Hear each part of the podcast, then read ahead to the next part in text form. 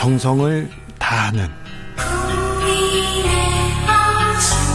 국민의 방송. KBS 주진우 라이브. 그냥 그렇다고요.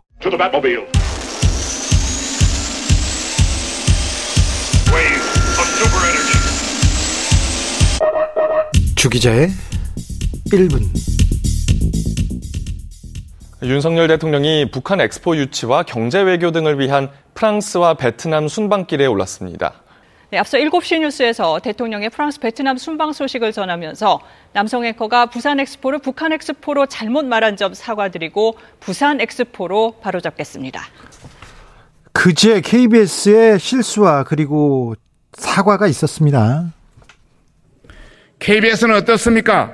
최근에 부산 엑스포를 북한 엑스포라 왜곡하고 KBS가 민노총 방송, 친민주당 방송이란 본색을 떼놓고 드러내고 있는 것입니다. 오늘 국회 가방이 간사인 국민의힘 박성중 의원은 실수가 아니다. 이렇게 얘기합니다.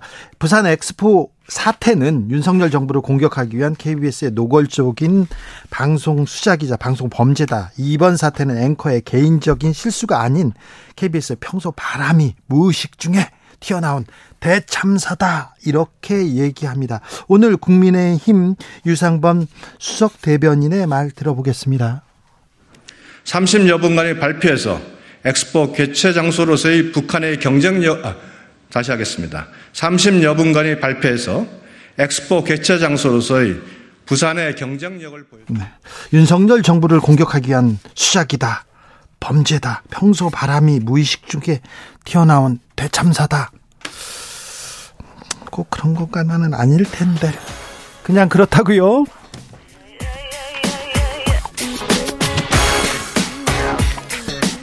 브리트니 스피어스. Oops, I did it again.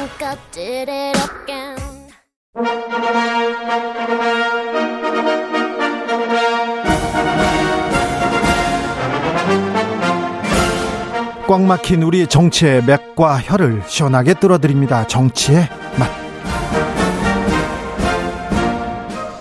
협치 전문 기술자 김성태 국민의힘 상임의장 오셨습니다. 네, 감사합니다. 분쟁 조정 해결사 안민석 더불어민주당 의원 오셨습니다. 네, 안민석 의원입니다. 두분 어, 지난주 방송이 워낙 뜨거워서요. 청취자분들이 다시 모셔달라고 해가지고 아 네. 오산에서 한 50명씩 움직였는 것 같아요. 김성태 의원님 강서에서 한 100명 정도 이렇게 얘기하신 것 같았어요. 뜨거웠습니다. 오산을 우습게 하면 오산이고요. 아니 무슨 오산 시민들이 네. 그런 식으로 아니 오산 뭐 시민들이 더 장난치지 않습니다. 네, 더 열, 열광적으로 좀 보고 있다 이겁니다. 네. 아니 오산 시민들이 네. 이제 우병우 전 박근혜 그렇죠. 정부의 수석이 예. 안민석 지난주 저 말씀하셔가지고 오산이 그냥 또 안민석 의원의 들썩거렸어요. 킬러가 될 수도 있다는 그런 어 근데 누가 그런 얘기 뭐 하더라고요. 그런 조바심에 지금 아마 안민석 의원 지지층에서 난리가 좀 난 거. 당연히 네.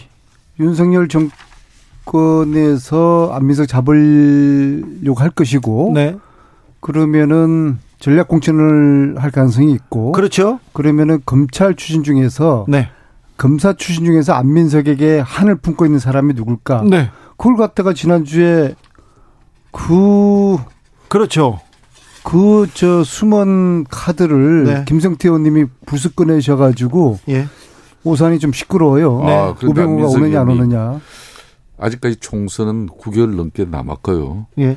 어, 국민의힘에서 전략 공천 지역을 아주 전혀 검토도 안 하고 있습니다. 지금은요. 또 윤석열 정권에서 정부에서 안민석 의원을 쉽게 말하면 킬러 대상으로 교체 대상으로 목표본을 정해놓고 거기에 전략 공천을 할 것이다. 그렇게 그 전략 공천은 검사 출신 중에 가장 강력한 카드가 될 것이다. 그렇게 그게 오병우다. 이렇게 또 이렇게 풀어내는 건 안 맞아요. 아니, 그냥 근데- 내가 한 것은 그때는 그 이야기잖아요. 조국이 또 출마하냐. 예. 예? 그럼 또 조국이 출마하면 우병우는 뭐 하냐. 그렇게 돼서 우병우는 아마 출마하면은 자기 고향 TK 영주가 아니라 오산 가서 네. 안민석 의원에게 본인이 제대로 덤벼들어야 된다. 그러- 그 얘기, 그 거죠. 아니 근데 뭐 그럴싸해요. 그래 우병우와 안민석 한 빅매치 한번 보고 싶다 그렇게 생각하는 사람 많습니다. 근데 솔직히 그 우병우 전 수석 같은 경우는 정치 개혁은 아주 일천해요. 네. 오선의 안민석 의원하고 이렇게 이제 갖다 붙으려면 지금부터라도 본인 스피커 털어대고 네. 어, 또 과거에 본인이 억울하게 당한 그런 부분에 대해서 안민석 의원에게 시비를 좀 걸어야죠. 그래야 됩니까? 그런데 이렇게 뭐 순진하게 가만히 있으면 그런데 이제 한때는 말이에요. 그 김은혜 수석이 오산 나온다고 그런 이야기가 또 오산에 또 퍼졌어요. 몇? 달 전에. 그 저는 타깃이 있어요.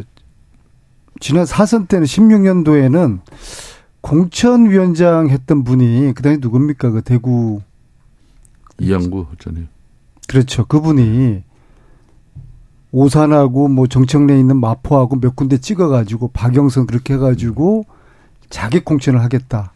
그렇게 또 언론에다 이야기를 한 적이 있고요. 네.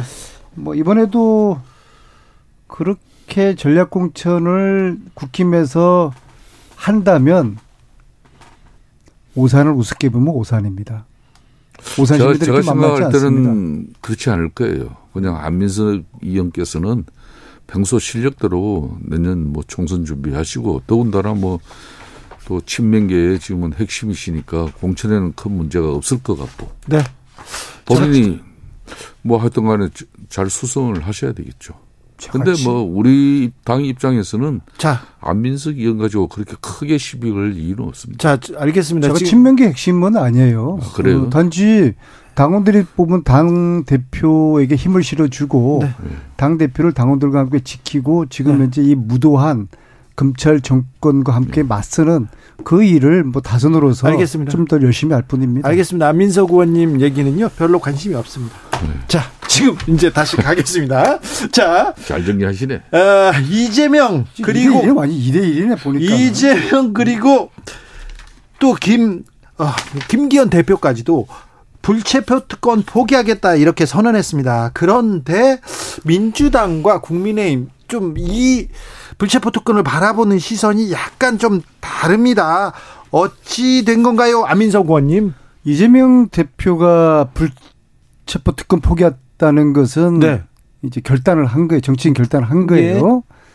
어, 영장 충고해라. 예. 어, 당당히 심사 받고서. 네, 근데 이제 여기서 검찰이 고민에 지금 빠졌을 겁니다. 예, 불구속되면은 이재명 대표가 일종의 면죄부를 받게 될 것이고 구속되면 어떻게 했습니까? 거의 밀란이 일어날 겁니다. 그래서 검찰이 이러지도 못하고 저러지도 못하는 그런 딜레마에 빠져 있을 텐데 저는 그렇게 생각합니다.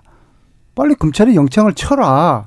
이런저런 논란 일으키지 말고 예, 그런 이재명 대표의 결단이 평가를 받으니까 이제 국힘 김기현 대표가 조금 당황한 나머지 우리 민주당 전원들에게 불체포 특권 서약하라라고 하거든요. 예. 이거 우리가 받을 받기 굉장히 어렵습니다. 왜냐하면 지금 그렇게 만약 하게 되면은 저희 지금 리스트에 오른 의원들 줄줄이 잡아갈 텐데요. 이게 현실입니다. 자, 그래서 이제 이재명 대표의 지난 19일 날 네, 어, 국회 본회의장에서 이제 대정부 연설을 통해 대국민 연설을 하면서 네, 불체포 특권을 애초 원고에도 없는 내용을 본인이 전격적으로 입장을 발표를 했단 말이에요. 네, 어, 저는 뭐 그 내용을 듣는 순간 아 대한민국 정치가 이제 좀 달라지겠구나. 아, 그래서 상당히 용기 있는 결단이고 결심이다 이렇게 이제 봤는데 네, 이게 불과 3일 만에 네. 이 3일 만에 민주당이 완전 이게 그건 어 이재명 대표 자신의 그냥 정치적인 판단이고 결심이고 예. 선언적 의미로 뭐 이렇게 끝나는 것이지 나는 아냐. 벌써 이제 돈봉투 사건의 핵심인 지금 전당대회 핵심 송영길 전 대표? 송영길 전 대표 같은 경우도 무슨 소리 하는 거냐. 어? 그건 혼자 생각이다 이런 거고. 어, 추미애 전 대표 같은 경우는 아 좋은 결심이다 이렇게 하고 좀 전에 안민석 의원께서도 저런 또 입장이라는 거예요. 예, 그래서 이제 김기현 대표가 이제 오늘 이제 불체포 특권 포기 계약서를 제안했지 않습니까? 그럼 이거는 국회 로턴다 홀에서 그냥 탭을 하나 놓고 이재명 대표, 김기현 대표가 둘이서 포기 서약서 제안한 대로 서약해버리면은 양당 의원들 다 따라가는 거예요. 그러면 국회가 헌법에 불체포 특권 이게 헌법적 뭐 이 국회의원의 권리가 있지만은 이걸 아 이제 이재명 대표도 대선 공약 실천하는 거고 우리 국힘도 어 국민들의 기대에 이제 부응하는 거고 그렇게 해서 정치가 좀 달라지는 건데 이걸 그냥 3일 만에 이렇게 그거는 이재명 대표 네 이야기고 이렇게 가버리면 민주당이 안 되는 거죠. 김기현 대표의 정치 쇼에 저희들이 말려들 만큼 어렵지는 않습니다. 아니 그런데 왜 그걸 김기현 대표의 정치 쇼? 저는 불체포 특권을 포함한 네. 국회의원들의 모든 특권. 모든 특권은 내려놔야 된다는 그런 입장인데요. 네, 네. 지금은 이 정치가 정상적인 정치가 아니고 정치가 아시다시피 실종이 됐어요. 정치 실종이. 네, 네. 정치 실종이 되고 야당 대표부터 야당 의원들 까지 줄줄이 검찰이 엮는 검찰 정권 하에서 야당이 불체포 특권 이것을 포기한다는 것은 검찰 정권이 처, 딱 만들어 놓은 그물 속으로 우리가 들어가는 건데. 그런 그 그물 속으로 들어가자고 지금 이재명 대표가 우리 내려놓자 이렇게 얘기한 것이 아닙니까? 이재명 대표 본인 스스로 우리 우리 민주당, 본인 얘기입니까? 예, 민주당 민주당하고는 저는 이건 좀 아니, 별개의 문제로 별, 그렇지 그렇게 한 건 맞죠. 그러니까 이재명 대표의 그런 불체포 특권 포기 선언이 제대로 된 진정성을 가지려면 2018년도에 당시 어, 국민의힘 같은 경우는 권성동 의원이 이 체포영장 국회에 넘어왔어요. 그래서 참 저도 원내대표 시절 그 큰 고민을 했는데 그때 이제 권성동 의원이 나는 본인 영장 실질 심사 받겠다. 그러니까 의원들에게 굳이 이 어려운 내 문제를 가지고 이렇게 본회의장에 올리지 마라. 그래가지고 그걸 포기해 버렸어요.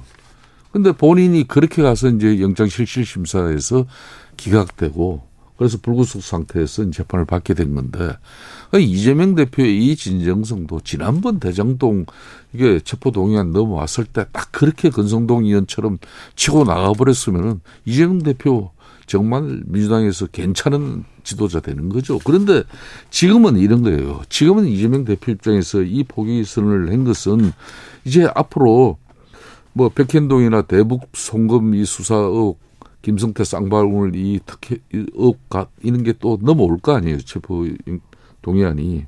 그러면 이거는 대정동보다 중하지 않는 내용을 가지고 어? 자기가 이제 뭐 체포 동의안 포기하고 영장 실질 심사 받더라도 법원에서 영장 발부 못 한다는 거. 그 판단을 계산을 이미 하고 있는 거예요. 그 전제가 한 가지가 잘못된 것이요. 18년의 검찰하고 지금 23년의 검찰하고 같은 검찰인가?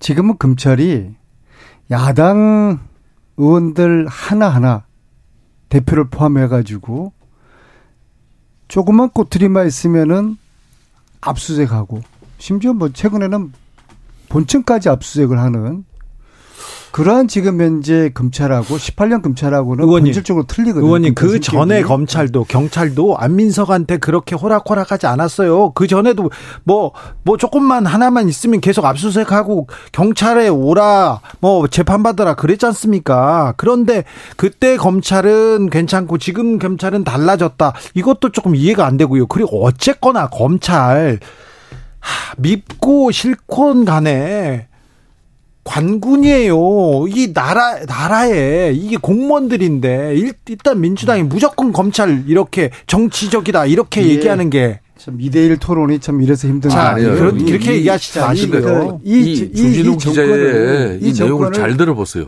강군이라는 표현은 한마디로 규정하느냐. 윤, 석열의 제가 말씀드리는 이 정권은 이야기예요. 검찰 정권이라는 겁니다. 그래서 검찰을 지금 주 기자가 강군이라고 검찰 정권 하에서 야당 의원들이 탄압받고 있지 않아요. 그런 상황에서 우리가 불체포 특권을 쉽게 포기를 할 수는 없는 거 아니겠습니까? 네, 그런 정서를 18년하고 비교하고 하는 뻔히 알면서도 왜 이재명 대표께서는 그도 대정부 연설을 본인 하면서 그런 이게 어찌 보면 그 진정성 없는 불체급 일시적인 정치적인 선언에 그 의미를 담은 그걸 왜 하냐 말이에요. 아니 이제 검찰이 이재명 대표 영장 청구를 빨리 하라 이겁니다. 하면은 이재명 대표가 제발로 가서 실질 심사를 받을 테니까는요. 이걸 왜 주저를 합니까? 이재명 그러니까- 대표가 포기하겠다면은 치면 되는 것이죠. 그러니까 안 의원님 이재명 대표가 지금 민주당의 한 사람의 헌법기관 국회의원이 아니잖아요. 당 대표입니다. 그것도 입법 권력 제1당의 쉽게 말하면 국, 국회의원이에요. 당 대표의 지위를 가지고 국회 본회의장에서 민주당을 대표한 연설을 한 건데 거기서 그분이 불체포 특권을 이야기한 것은 민주당 전체 동료 의원들의 함의를 모아서 본인의 입장이 나온 거라고 국민들이랑 우리 당은 받아들인 거고 그래서 박수치고 김기현 대표는 좋다. 국회 전체 의원들이 이 불체포 특권 포기 서약서를 제안한 거고 그러고 하자 그런데 왜 안 하는 거죠? 정치라는 게 상대방이 받지 못할 제안을 하는 것은 그것은 일종의 어, 쇼에 불과한 겁니다. 불과한 겁니다. 예, 그리고 이제 그 제안을 김, 김기현 대표가 하지 않았더라 그러면은 그 전날 네. 이재명 대표가 제안한 그 프레임으로 가게 되는 거니까 검찰도 부담스럽고 뭐 여당도 좀 밀리는 그런 형국이 되겠죠. 그래서 우리가 받지 못할 받을 수 없는 다 함께 불체포 특권 포기하자 그러한 제안을 하면서 일종의 저는 정치 쇼를 하는 그러니까 거라고 이제 봅니다. 이명, 이재명 대표가 정확하게 분석을 했어요. 국회 체포 동의안이 넘어와 가지고 가결 시키더라도 법원 영장 77 심사에서 이걸 한마디로 기각시켜 버리더라. 얼마 전에 하영재 의원이 정치자금법 위반으로 국회 체포동의안이 네. 가결됐는데 법원에서 영장을 기각시켜 버렸어요. 예. 그런 걸 보면 이제 이재명 대표도 그 자신감을 가진 거죠. 그러니까 이게 자신감, 자신만을 위한 자신감만 가진 게 아니라 민주당 전체 의원들의 뜻을 다 모은 걸로 불체포 특권, 야, 우리가 당당하게 서자. 이렇게 갔으면 참 좋은 건데. 그건 네 혼자 생각이고 이리 가니까 좀 이건 좀 볼상사납다 이야기입니다. 이 문제 검찰이 예. 검찰이 영장 청구 예.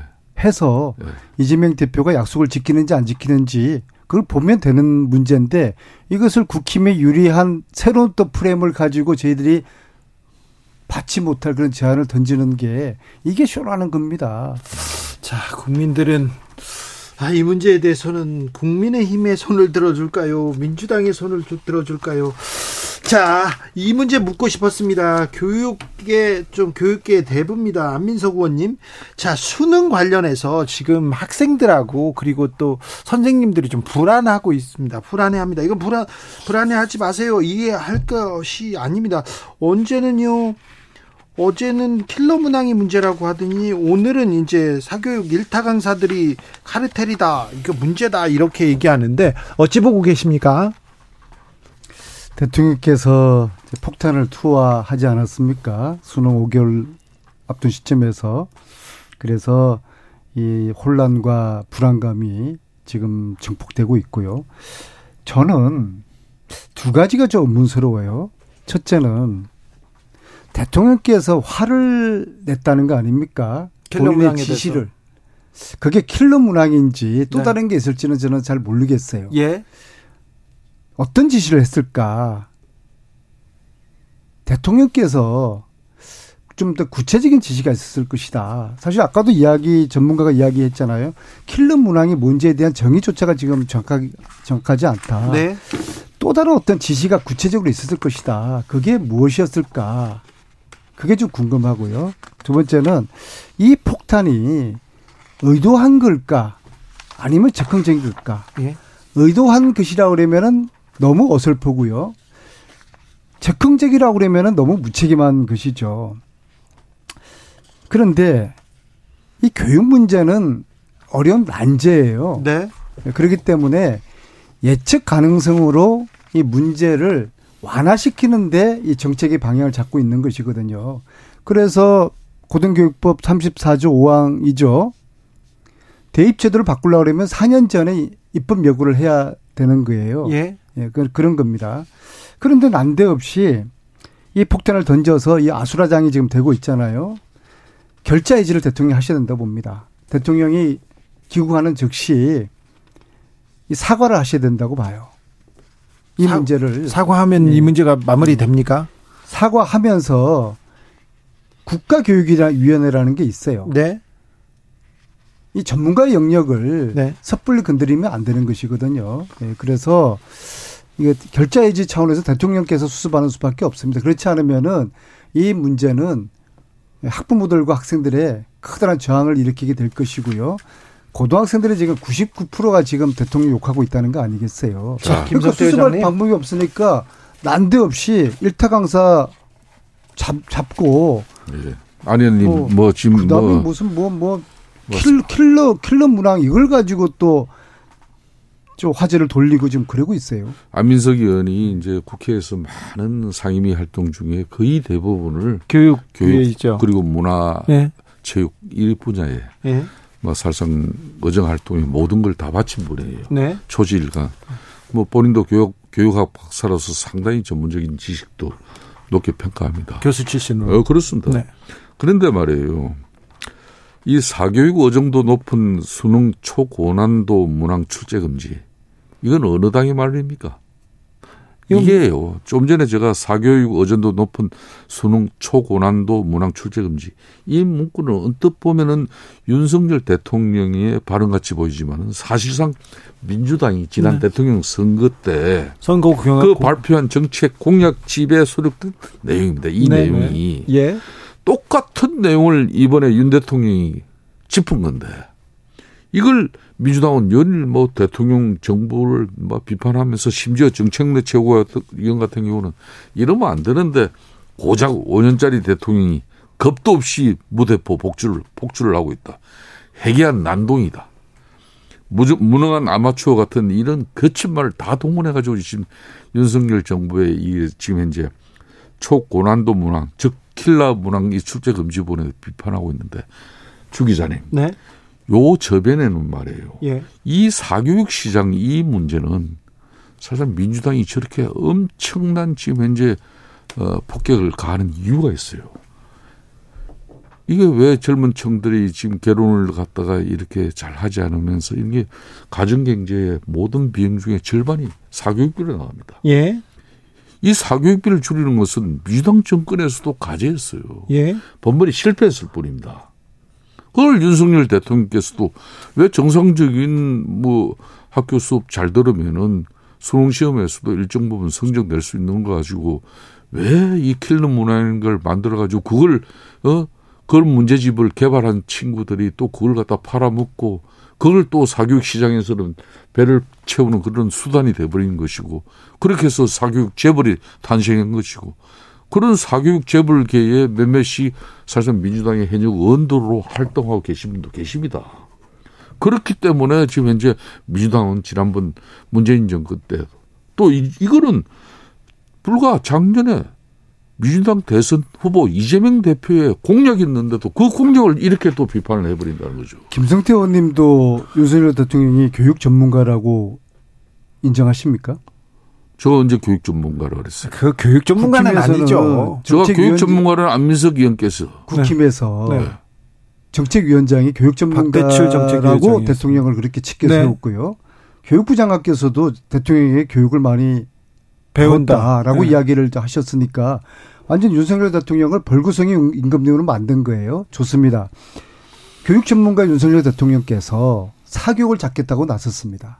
응원하겠습니다. 네. 이왕 나섰으면은 네네. 사교육 잡는데 한번 직을 한번 걸어보십시오. 만약에 대통령께서 역대 정권도 하지 못한 전두환도 전두환 대통령도 잡지 못한 이 사교육을 잡는다 그러면 국민적 영웅이 될 텐데요. 네. 그런데 제가 볼 때는 대통령의 이번 이 한마디로 이번 여름에 사교육 시장 특히 대형 학원이 대박이 날 것이에요. 킬링 킬러 문항이 없어진다고 난이도 문제가 해결됩니까? 닌자 문항이라고 있어요. 그러니까 교과서 안에서 내, 내대 가령 8만 대장경 경판이 몇 개입니까?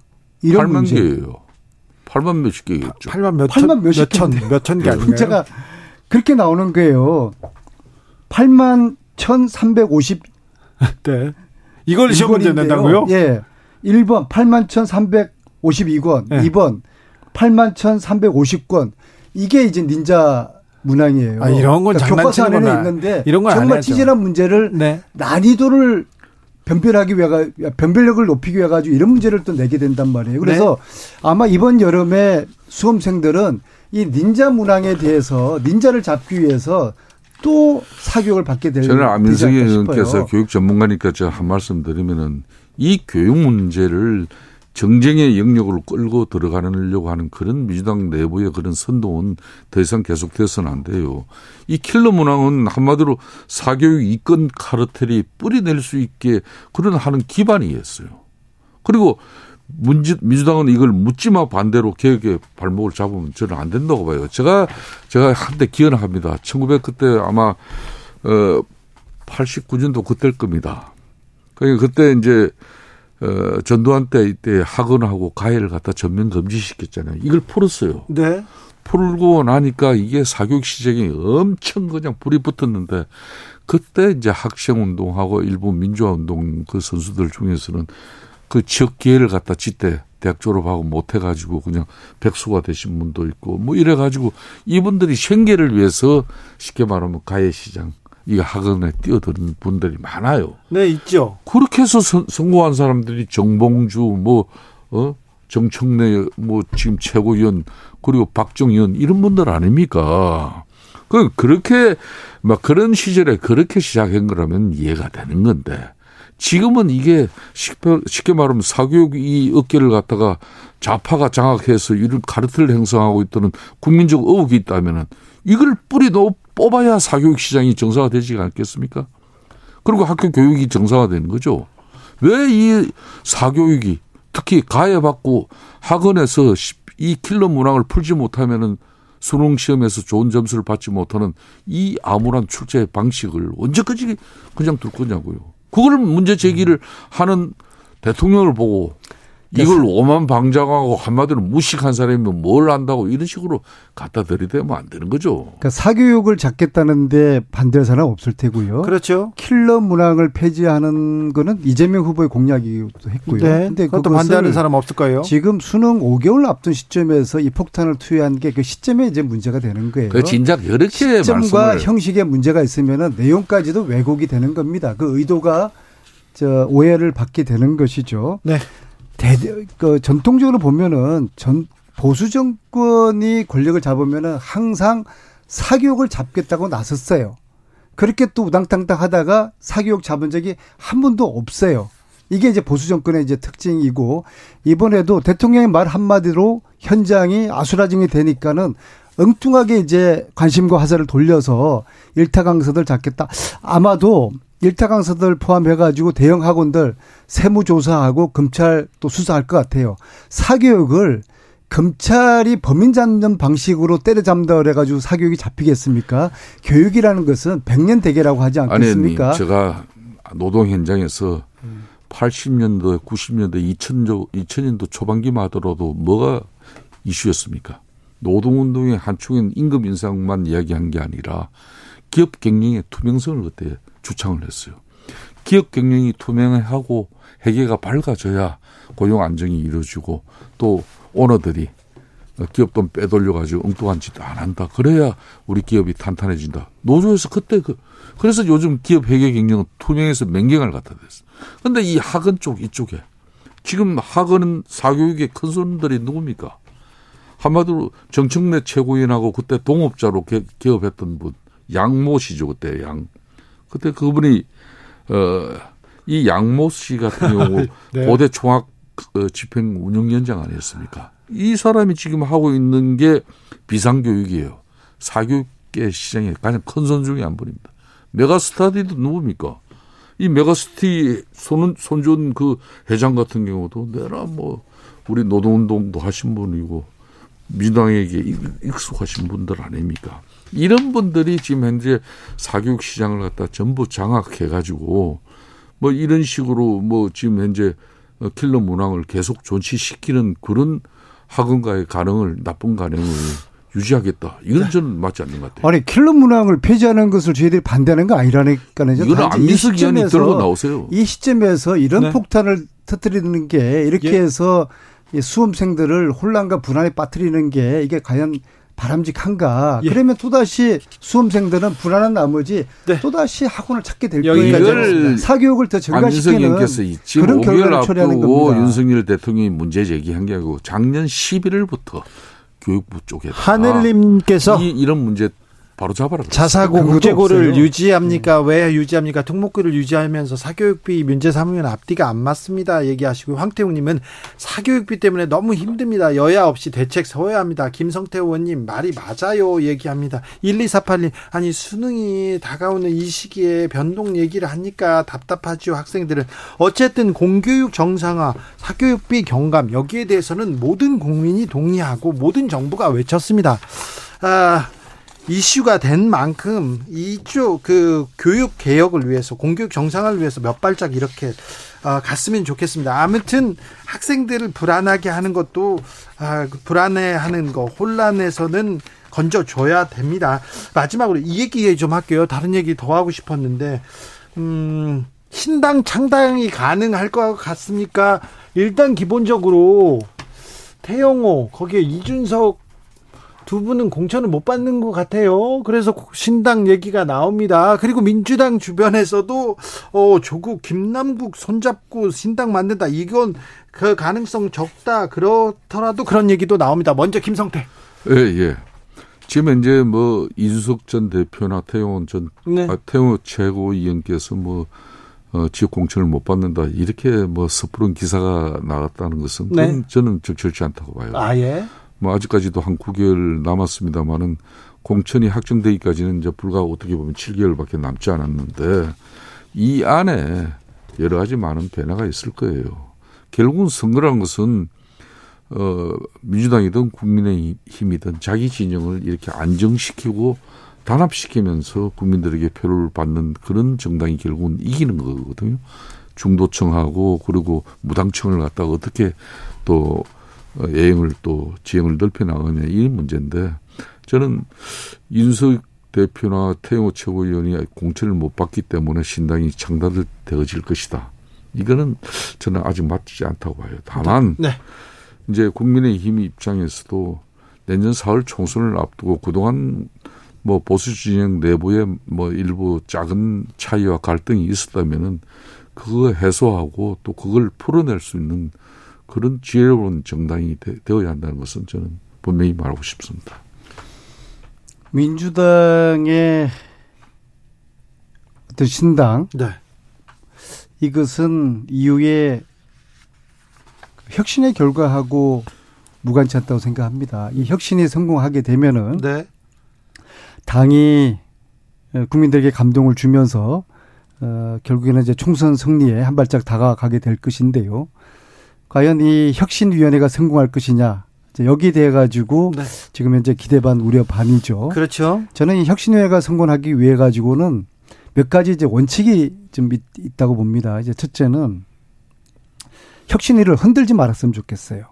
네. 예, 이미 지금 초반인데도 뭐 혁신위를 어, 네. 개파 프레임에 집어 넣어서 네, 네. 특정 개파 하고 관련 있는 것으로 네. 당내에서부터 그렇게 흔드는 것은 바람직하지 않다. 그리고 두 번째 기득권을 가지고 있는 현역들이 혁신위에 대해 가지고 이렇건 저렇건 하는 것은 저는 바람직하지 않다고 봅니다. 오히려 혁신위에 정권을 주고 힘을 실어 주는 그러한 현역들의 자세가 이제 필요하다고 보고요. 그래서 이 정말 피가 철철 날 정도의 혁신이 성공하게 되면은 이제 민주당이 더욱더 경고, 견고해지고 총선 승리를 위해서 이제 앞으로 가는 네. 그런 상황이 되면은 신당이 출혈 뭐, 가능성도 없죠. 네. 예. 그리고 특히 요즘 뭐 어, 특정인을 거론해가지고 그분들이 신당을 만들 것이다. 뭐 그런 이야기가 들리는데 그것은 제가 볼 땐 지금 현재로서는 거의 뭐 소설에 가까운 네. 예, 그런 근데 가상 소설이라고 봅니다. 조국 조국 친구 안민석 소설에 가깝다 이렇게 그 얘기할게요. 제가 한 말씀만 드리면요. 예. 지금 민주당 핵심 지지층에서 분화는 이미 보입니다. 문재인 정부 시절에는 쉽게 말하면 문파 시대였고 지금 이재명 당대표 체제는 개딸의 시대예요. 네. 이 적극적인 핵심 지지층에서 이분들 간에 지금 대립 갈등이 지금 본격화되고 있어요. 전면화되고 있습니다. 이제 며칠 후면 이낙연 전 대표도 귀국하죠. 네.